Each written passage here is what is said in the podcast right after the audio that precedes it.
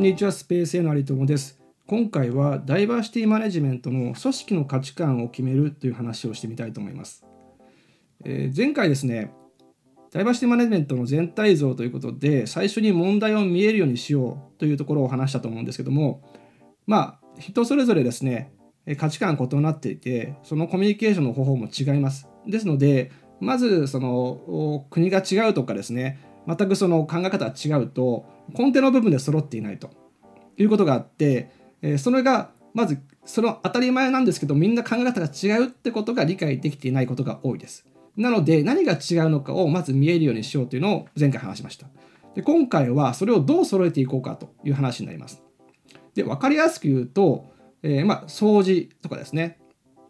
で、ある人はここを拭いたら綺麗だと思ったけども、ある人からすれば全然綺麗じゃないと。これって多分会社とかですね、組織と全然違うと思います。で、例えばそこでですね、よくそのダイバーシティマネジメントで取り入れられる、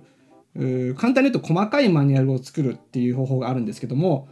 A をやったら B をやる、B をやったら C をやる、C をやったら D をやるですね。この細かくステップを区切っていくと。なので、みんな同じような作業ができるよっていう方法があります。で、これはすごく有効なんですけども、当社ではこれだけやるということはあまりお勧めしてません。なぜならですね、そのやること自体の意味が分かっていないので、いろいろ不満がたまりやすいとかですね、プログラミングみたいにロボットみたいに動かすわけですから、確かに同じような作業はできますけど、それ以上の発展性はないんですね。もちろんこれは必要です。これは必要なんですが、これから説明するですね、リフレーミングっていう方法をまずですね、やってみることをお勧めします。で、これは何かというと、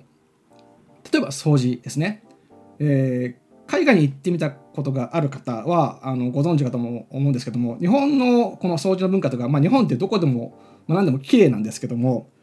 やっぱりですね、それをですね、分かっていただくというのは、外国人の方に外国で分かっていただくというのは非常に難しいです。で、そのマニュアル通り細かく徹底的にやっても、なぜそれをやるか分からないとですね、やっぱりこの腑に落ちなくて不満を生みやすいんですね。で、じゃあどうするかというとですね、なぜそれをやるのかってことを、その考え方そのものを統一していくと。フレーミングってことは、言葉の意味自体を変えていくと、定義していくという話になります。で、分かりやすく言うとですね、当社では、飲食業もやってますので、掃除は信用を作るためにやってると伝えています。で、簡単に言うとですね、綺麗なレストランとそうでないレストランと どちらで食事がしたいですかで言うと、分かってくれると思います。なので、掃除ってきれいにすることじゃなくて営業活動そのものなんだよと。で、そのきれいであることが信用を生むんだよというように伝えると、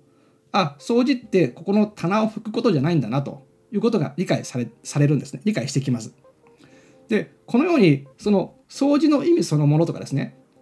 その言葉の意味そのものを、その組織によって正しい意味をですね、作っていくということです。もちろん再現がありますけども、大体ですね、7から10ぐらい、大体この誤解を生みやすい、齟齬を生みやすいポイントがありまして、例えば情報共有とか意思決定とか時間とかですね、この辺はですね、自分たちで揃えてみるといいと思います。で、ちょっとその仕事とは別に、私がですね、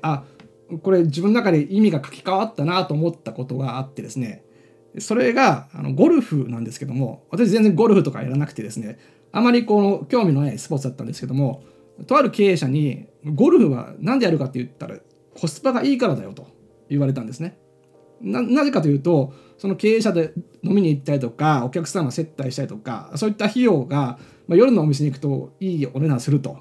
だけどゴルフだと日中健全に遊べて、何時間も深いコミュニケーションが、お酒なしの状態で取れると。そう思ったらものすごくコスパがいい趣味なんだって言われてて、そんな考え方もあるのかとって私は思ったんですね。で、これが簡単に言うとリフレーミングって呼んでるんですけども、その言葉の意味自体をその自社で定義していくってことなんですね。で、これは誰がどう決めるかっていうところで言うと、私はトップダウンで決めてしまうことをお勧めします。やっぱりいろいろ考え方の議論としてまとまらないとかあるので、その価値観が正しいかどうかっていうのはですよ、掃除が信用を生むとか営業マンとか、その価値観が正しいかどうかではなくて、あること自体が大事なんですね。迷いが消えてくるので、組織にとって正しい答えはこれだって決めてしまうってことです。よそでは知らないけど。なので、あること自体がまず大事ということですね。もちろんモラルとかですね、その法令遵守に違反してとかそういうのはダメですけども、自分たちでこういう考え方をやろうと決めてしまうということですね。でそれからですね、さっき言ったその7個から10ぐらいですかね、もうちょっとあってもいいんですけども、をシンプルな言葉で落とし込んでいくと。であんまりですねごちゃごちゃしないように、その A41 枚ぐらいにまとめてしまうというのを当社ではお勧めしています。これ結構有効というかですね、外国人の方とかすごくそのどうしても日本文化の影響が垣間見れるので、やっぱり喜んでくれることが多くてですね、積極的に取り入れてくれることが多いです。例えばこれがその外国と日本っていう関係でいうと、日本人の駐在員の人が最初にですねこの混乱したのがほうれん草なんですけども、でなんでほうれん草やらないんだっていう時に、いや一般的に海外だとそのプロの仕事をやってるの任されてるから、それを報告するっていうのはプロとしてやっぱ、必要ないことだというふうに思う方が多いんですね。でそれは私たちはずっとその上司に報告するなと思ってますけども、プロとして扱ってるんだと思えば、それはそうだなと、ほうれん草必要ないなと、多くの日本人の方が考え直すことがあるんですけども、それもですね一つのそのリフレーミングかと思います。はい、ということで今回ですね組織の価値観を決めるという話をしてみました。ぜひ試してみてください。よろしくお願いします。